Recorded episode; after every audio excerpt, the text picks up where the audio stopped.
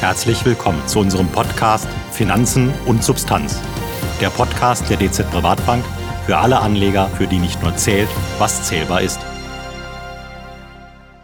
Es begrüßen Sie Albrecht Michler und Peter Untersteller mit dem Thema Investments in chinesische Aktien, Chancen und Risiken. In den letzten Monaten schreckte die chinesische Regierung Anleger immer wieder auf. Die Administration im Reich der Mitte griff öfters reglementierend in die Geschäftsmodelle der Unternehmen ein. Jüngstes Beispiel ist der Fahrdienstvermittler Didi, der Ende Juni in New York noch einen erfolgreichen Börsenstart hinlegte und dessen Aktienkurs mittlerweile scharf eingebrochen ist. In der Tat haben die Maßnahmen der chinesischen äh, Cyberspace-Aufsicht CAC die internationalen Investoren aufgestreckt. Der Regulator verbot in App Stores im Inland die Software des Fahrdienstvermittlers weiterhin zum Download anzubieten. Seit dem erfolgreichen Börsengang äh, hat der Börsenkurs deutlich nachgegeben. In der Spitze betrug der Kurs am 1. Juli 16,4 und notierte am letzten äh, Freitag bei nur noch 8,06 äh, US-Dollar. Das heißt, die Aktie verlor in drei Wochen mehr als 50 Prozent ihres Wertes. Und es sieht danach aus, als ob die bisherigen Maßnahmen gegen Didi noch verschärft werden. Im Gespräch sind hohe Bußgelder oder Beschränkungen des operativen Geschäfts. Völlig überraschend sind die Maßnahmen allerdings nicht. Die chinesischen Behörden hatten dem Fahrdienstvermittler nahegelegt, auf den Börsengang zu verzichten, doch der Gründer von Didi, Cheng Wei, hatte die Warnungen ignoriert. In den letzten Jahren hat die chinesische Regierung den Expansionsdrang der heimischen Tech-Firmen auf den internationalen Märkten mehr oder minder vollständig gebilligt. Widerstände konnten wir eigentlich erst bei Alibaba vor einigen Monaten beobachten. Dabei hatten internationale Beobachter ja zunächst eher den Eindruck, dass die Eingriffe auf den Alibaba-Gründer Jack Ma abzielten, der den Machthabern in Peking zu stark wurde und auch immer wieder durch kritische Positionen gegenüber dem politischen System auffiel. Ja, der jüngste Aktivismus der chinesischen Regulierungsbehörden kommt nicht völlig überraschend und wird von zwei wesentlichen Überlegungen angetrieben, die sich beide bereits seit längerer Zeit hinter den Kulissen entwickelt haben. Erstens, der rasche Boom der chinesischen Tech-Unternehmen hat dazu geführt, dass sie in den letzten Jahren eine große Menge an Informationen sammeln und kontrollieren konnten. Die Regulierungsbehörden befürchten nun, dass diese Daten missbraucht werden können. Zweitens, haben die Tech-Unternehmen die Möglichkeit, sogenannte Variable Interest Entities, VIE-Strukturen genutzt, die es ihnen erlaubt, Beschränkungen zu umgehen, mit denen die chinesische Regierung ausländische Beteiligung in spezifischen Branchen verhindern bzw. begrenzen will. Chinesische Aufsichtsbehörden haben diese Probleme bis vor kurzem toleriert. Die anhaltenden Spannungen mit den USA, insbesondere nach dem Amtsantritt von Präsident Biden, hat die Haltung der chinesischen Regierung verändert. Was müssen sich unsere Zuhörer unter diesen VIE-Strukturen vorstellen und wie haben die chinesischen Unternehmen die zuvor beschriebenen Beschränkungen umgangen? China verbietet ausländische Investitionen in bestimmten Sektoren, die als kritisch für die nationale Sicherheit betrachtet werden. Dazu gehören beispielsweise das Internet, Medien, Bildung oder auch der Finanzbereich. Das bedeutet de facto, dass es chinesischen Digitalunternehmen gesetzlich verboten ist, Anteile an ausländische Investoren zu verkaufen. Kurze Anmerkung, derartige Beschränkungen sind im Übrigen kein chinesisches Phänomen. Auch in den westlichen Industrieländern gibt es Beschränkungen bzw. bedarf es der Zustimmung von Aufsichtsbehörden, insbesondere wenn es um Mehrheitsbeteiligung ausländischer Investoren bei strategisch relevanten Unternehmen geht. Mithilfe der VIE-Strukturen, die erstmalig im Jahr 2000 zur Anwendung kamen, also als die chinesischen Tech-Giganten noch in den Kinderschuhen steckten, lassen sich die Beschränkungen umgehen. Die VIE-Struktur in China umgeht die zuvor erwähnten Beschränkungen, indem sie es Unternehmen ermöglicht, Anteile an einer Mantelgesellschaft zu verkaufen, die eine vertragliche Vereinbarung mit dem eigentlichen Unternehmen hat. Damit wird de facto eine administrative Barriere zwischen den ausländischen Investoren und dem Unternehmenseigentum aufgebaut. Wie funktioniert diese Struktur dann genau? Konkret bedeutet dies, dass eine chinesische Firma, die Aktien an Ausländer verkaufen möchte, dies aber nicht darf, eine Mantelgesellschaft außerhalb Chinas gründet, typischerweise in einer Offshore-Steueroase. Die Führungskräfte nutzen dann diese Mantelgesellschaft, um in China ein neues sogenanntes Holy Foreign Owned Enterprise zu gründen, wobei sie auf dem Papier vorgeben, dass das sogenannte WFOE in einem Sektor tätig ist, der keine relevanten Beschränkungen für ausländisches Eigentum hat. Das äh, WFOE unterzeichnet dann einen Vertrag mit dem registrierten Unternehmen, der garantiert, dass die Bücher des WFOE die Finanzen des registrierten Unternehmens in China widerspiegeln.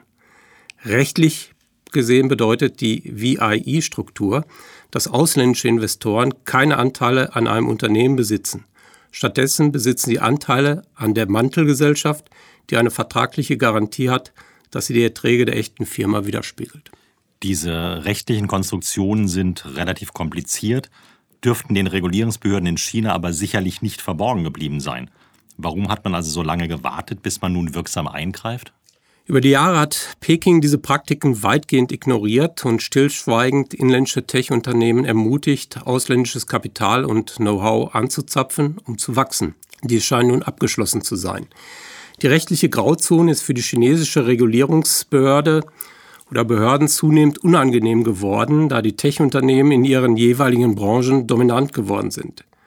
Die sich verschärfenden Spannungen mit den USA haben Pekings Sicherheitsbedenken weiter verstärkt. Die chinesische Führung hat vielleicht gehofft, dass sie die bilateralen Beziehungen unter der neuen US-Administration verbessern kann, aber Präsident Biden hat eine noch härtere Haltung gegenüber China eingenommen als die Trump-Administration. Peking befürchtet, dass eine zunehmende Kontrolle der US-Administration über die wertvollsten und innovativsten chinesischen Unternehmen, die in den USA börsennotiert sind, dazu führen könnte, dass diese Unternehmen de facto in Geiselhaft genommen werden mit anderen Worten, dass diese Unternehmen sensible chinesische Daten gegenüber den US-Behörden offenlegen müssen. Auf welchen Ebenen ist die chinesische Regierung in den letzten Jahren tätig geworden? Wir hatten zu Beginn unseres Gesprächs bereits über die Cyberspace-Aufsicht gesprochen.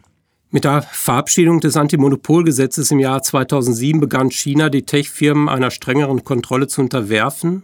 Und in den letzten Jahren haben sich die gesetzgeberischen Bemühungen deutlich beschleunigt. Eine Reihe neuer Gesetze wie das Cyber Security Law, das Personal Information Protection Law und das Data Security Law wurden verabschiedet oder befinden sich in der letzten Lesung und auch das Antimonopolgesetz wird derzeit überarbeitet. Diese Gesetze regeln die Nutzung, das Sammeln, den Schutz und den grenzüberschreitenden Austausch von Daten und gelten für alle Branchen, aber Internetunternehmen sind aufgrund der Art ihrer Geschäftstätigkeit wahrscheinlich stärker betroffen. Welche Konsequenzen ergeben sich für internationale Investoren, also für Käufer von chinesischen Aktien, aufgrund dieser Entwicklungen? Mit Blick auf die Zukunft ist das Delisting chinesischer Unternehmen von den amerikanischen Börsen aus unserer Sicht unvermeidlich und wird sich vermutlich beschleunigen, da sowohl die USA als auch China diese Entwicklung vermutlich forcieren. Ein Delisting ist natürlich für die internationalen Investoren, die diese Aktien halten, nicht wünschenswert. Die unmittelbaren makroökonomischen Einflüsse sowohl auf China als auch die USA sind allerdings vermutlich vernachlässigbar. Chinesische Unternehmen, die in den USA gelistet sind, machen nur etwa 4% der gesamten Marktkapitalisierung der USA aus. Aus chinesischer Sicht darf auch die Kapitalaufnahme in den USA nicht überbewertet werden. Die finanziellen Mittel nehmen die chinesischen Unternehmen weiterhin zum größten Teil im eigenen Land respektive in Hongkong auf. Welche längerfristigen Aspekte sind neben diesen doch eher kurz- und mittelfristigen Überlegungen zu beachten? Die langfristigen Auswirkungen auf China sind wahrscheinlich tiefgreifender. Der Grund, warum vor allem private chinesische Unternehmen nach Finanzierungsmöglichkeiten in den USA suchen, sind die sehr restriktiven Vorgaben für die Eigenkapitalfinanzierung im eigenen Land. Die chinesischen Regulierungsbehörden haben die Regeln für Börsengänge, also die IPO-Regeln, liberalisiert, aber der Fortschritt ist mühsam und langsam. Der Druck der finanziellen Entkopplung zwischen den USA und China könnte ein Katalysator sein, um diese Reform zu beschleunigen. Chinas Aktienmarkt wurde als kapitalistisches Experiment in den späten 1980er Jahren während der Ära der Planwirtschaft etabliert. Auch wenn sich die Wirtschaft in den letzten Jahrzehnten drastisch verändert hat, wurde die strenge Kontrolle über die IPO-Regeln weitgehend beibehalten. Unternehmen, die an die Börse gehen wollen, werden von Regierungsbehörden streng geprüft. Sie müssen beispielsweise eine nachhaltige Rentabilität nachweisen, bevor sie sich für die behördliche Genehmigung qualifizieren. Auch die Bewertungskennziffern wie das KGV unterliegen Restriktionen, beispielsweise Obergrenzen. Diese Beschränkungen gehören zu den Hauptursachen für Chinas schlecht funktionierenden Aktienmarkt. Lassen Sie uns noch konkreter werden. Was bedeutet dies für die Aktiengesellschaften aus China und was für die Anleger in Aktien aus dem Land des Lächelns? Für Aktienemittenten bedeuten beispielsweise die bestehenden willkürlichen KGV-Obergrenzen, dass die meisten IPOs unterbewertet sind. was natürlich ihre Kapitalkosten erhöht und die Wachstumsmöglichkeiten einschränkt. Die Gewinnanforderungen liefern einigen Unternehmen auch den Anreiz, Bilanzbetrug zu begehen, um die administrativen Schwellenwerte zu erreichen. Derartige Regeln treffen Chinas Technologie-Start-ups besonders heftig, was ein Hauptgrund für sie ist, den Börsengang im Ausland vorzunehmen. Für Investoren produzieren die strengen IPO-Vorgaben und damit de facto implizit ein staatliches Testat möglicherweise ein falsches Sicherheitsgefühl.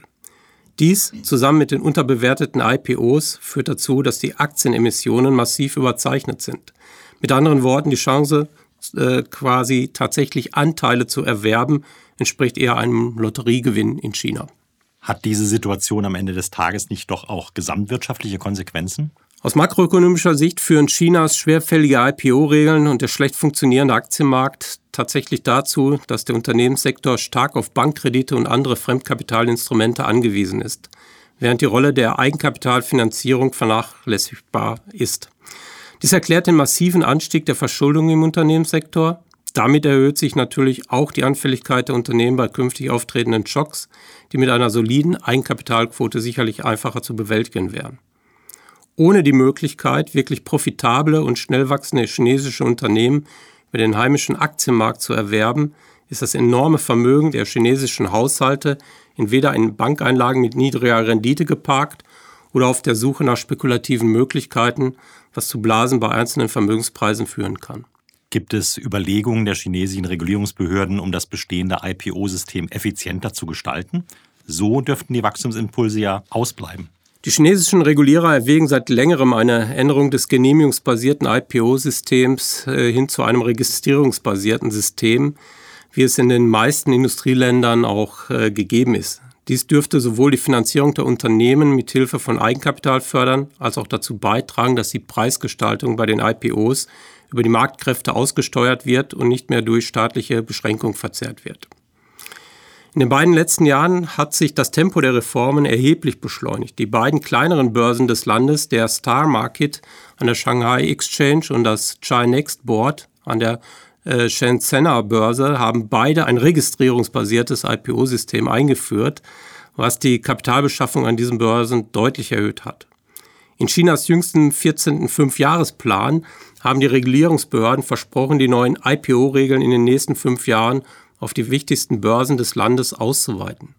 Mit dem drohenden Zwangsdelisting chinesischer Unternehmen aus den USA sind Chinas IPO-Reformen umso wichtiger und dringlicher geworden. Welche Rolle spielt in diesem Zusammenhang die Börse in Hongkong? Historisch gesehen hat Hongkong eine viel wichtigere Rolle bei der Kapitalbeschaffung für Unternehmen auf dem Festland gespielt, allerdings meist für etablierte Staatsunternehmen, während die Privatunternehmen die US-Börsen bevorzugt haben.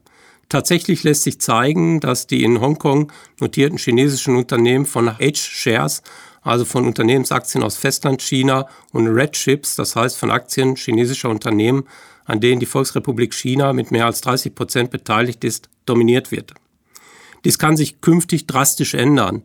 Seit dem letzten Jahr gibt es einen massiven Anstieg der P-Chips, also chinesischen Privatunternehmen, die in Hongkong notiert sind und damit die Struktur des chinesischen Aktienuniversums in Hongkong deutlich verändern. Künftig dürfte die Bedeutung Hongkongs als Finanzierungsdrehscheibe für China tatsächlich auch zunehmen, wenn die finanzielle Abkopplung von den USA voranschreitet. Mit Hongkongs freien Kapitalfluss, der überlegenen institutionellen Infrastruktur dürfte sein Finanzzentrum deutliche Wettbewerbsvorteile im Vergleich zu den Festlandsbörsen aufweisen. Die Mehrheit der in den USA notierten chinesischen Unternehmen dürfte eine Zweitnotierung in Hongkong im Sinne eines Plan Bs anstreben. Die Regulierungsbehörden in Hongkong planen in diesem Zusammenhang außerdem, die Börsenzulassungsregeln weiter zu modifizieren, um chinesische Firmen anzuziehen. Hängt die Bedeutung des Finanzplatzes Hongkong nicht letztendlich auch vom Wohlwollen der USA ab? Die USA werden sicherlich intervenieren, um den Status von Hongkong als Chinas wichtigstes, wichtigstes äh, Finanzzentrum zu kontrollieren aber sie werden wahrscheinlich keine übermäßig harte Taktik einschlagen. Die beiden Administrationen hat zwar vor wenigen Tagen vor den erhöhten Geschäftsrisiken in Hongkong gewarnt, bislang aber keine wirksamen Strafmaßnahmen verhängt. Man ist sich bewusst, dass die US-amerikanischen Finanzinstitute in Hongkong ebenfalls massive Kollateralschäden erleiden würden, wenn US-Strafmaßnahmen den Kapitalfluss und die Geschäftsaktivitäten in Hongkong beeinträchtigen. In der Zwischenzeit dürfte Peking einen noch größeren Anreiz haben, Hongkongs Art, Geschäfte zu machen, aufrechtzuerhalten, um Stabilität und Wohlstand zu sichern. Welche Schlussfolgerungen lassen sich für künftige Investments treffen? Die administrative Ungewissheit rund um die chinesischen Tech-Unternehmen, insbesondere solche mit äh, VIE, äh, wird in nächster Zeit hoch bleiben und kann kurzfristig für unangenehme Kurskorrekturen führen. Dennoch kann man davon ausgehen, dass die Wachstumsperspektiven der Unternehmen längerfristig nicht entscheidend beeinträchtigt werden. Die gesetzgeberischen Bemühungen der chinesischen Regierung sollten die Transparenz und Berechenbarkeit für die Unternehmen perspektivisch verbessern. Mehr denn je braucht China seine heimischen Champions im technologischen Wettbewerb mit den USA und es ist höchst unwahrscheinlich, dass Peking die Restriktion zu sehr verschärft und damit riskiert, die Kreativität privater Unternehmen zu ersticken. Mit einem wachsenden und homogenen Binnenmarkt bietet China immer noch sehr gute Wachstumschancen für Tech-Unternehmen. Herzlichen Dank für Ihre Ausführungen, Herr Professor Michler. Wenn ich nochmals auf unseren Titel zurückkomme, Chancen und Risiken bei Investments in chinesischen Aktien, können wir dann festhalten, dass Risiken, also unter anderem Risiken wie Währungsrisiken etc. pp., sowohl in Eingriffen der chinesischen Administration liegen, als auch im nach wie vor andauernden Handelskonflikt zwischen den USA und China? Ja, das können wir in der Tat so festhalten. Was dann zu erhöhten Volatilitäten bei chinesischen Aktien führen wird. Auf der anderen Seite, Chancen liegen zum einen im wachsenden Binnenmarkt Chinas und im Interesse Chinas, den US-Tech-Giganten starke einheimische Unternehmen entgegenzusetzen. Zum anderen sollte sich die Transparenz und Berechenbarkeit der chinesischen Administration zukünftig hoffentlich verbessern. Absolut richtig. Liebe Zuhörer, nutzen Sie die Chancen an den Kapitalmärkten, aber behalten Sie dabei auch die Risiken im Blick. Wir haben für Sie auf Bielmeyers Welt die Finanzmärkte im Blick Folgen Sie uns und freuen Sie sich auf unseren nächsten Podcast in vier Wochen. Bis dahin alles Gute. Finanzen und Substanz. Der Podcast der DZ Privatbank für alle Anleger, für die nicht nur zählt, was zählbar ist.